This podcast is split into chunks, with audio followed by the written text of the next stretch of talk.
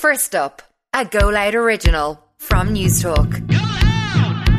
Good morning. It's Thursday, the 2nd of February. I'm Quisha Conley, and this is First Up, all the news you need to start your day.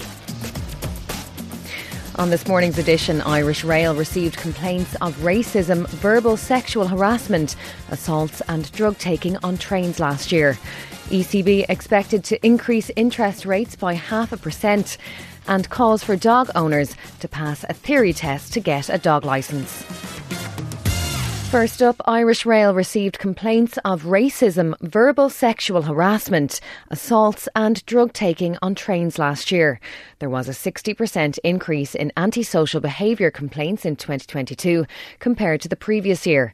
First up's Owen Murphy reports. Irish Rail received 444 antisocial behaviour complaints last year, up from 277 the previous year. Those relating to the Dublin to Belfast and Dublin to Cork lines have been released under the Freedom of Information Information Act. Many are linked to drunk and disorderly behaviour. A woman and her husband on the Belfast line said a group of seven or eight drunken youths shouted sectarian, sexual, and racial slurs on their journey.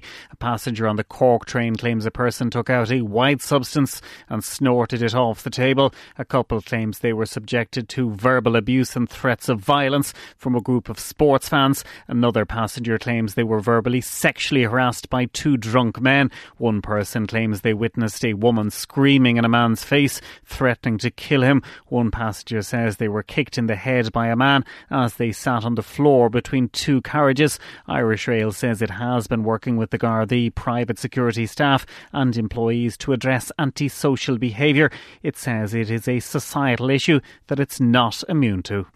The European Central Bank is expected to increase interest rates by half a percent later today. That's despite Eurozone inflation falling from 9.2% in December to 8.5% in January. Any increase will directly affect tracker mortgage holders as rates are automatically linked to ECB rates. The President of the European Parliament will address a joint sitting of the Houses of the Oireachtas today. Roberta Metsola is making her first visit to Ireland since her election in January last year. It's the first visit of a sitting European Parliament President to the country in 10 years. Fine Gael MEP Frances Fitzgerald believes she will be thanking Irish citizens for their contribution to the Ukrainian crisis. We are very strong Europeans, there's no question of that. The fact that we have 74,000 Ukrainians living in Ireland, who we've 20,000 school children who are being integrated into the school system, teachers doing an amazing job and other pupils welcoming them, and also the contribution we've made financially in humanitarian aid. And dog owners should have to pass a theory test to obtain a dog licence. That's the view of one dog behaviourist. Nancy Creedon says education is key to minimise the risks that dogs pose to the public. When speaking to TDs and senators yesterday, she explains how the test would work. This theory test will be structured using the exact same model as the current driving theory test and will cover many topics which focus on dog safety and minimising dog bite. Owning a dog should not be cheap, and the funds raised through dog licence applications can then be channeled back into education programmes.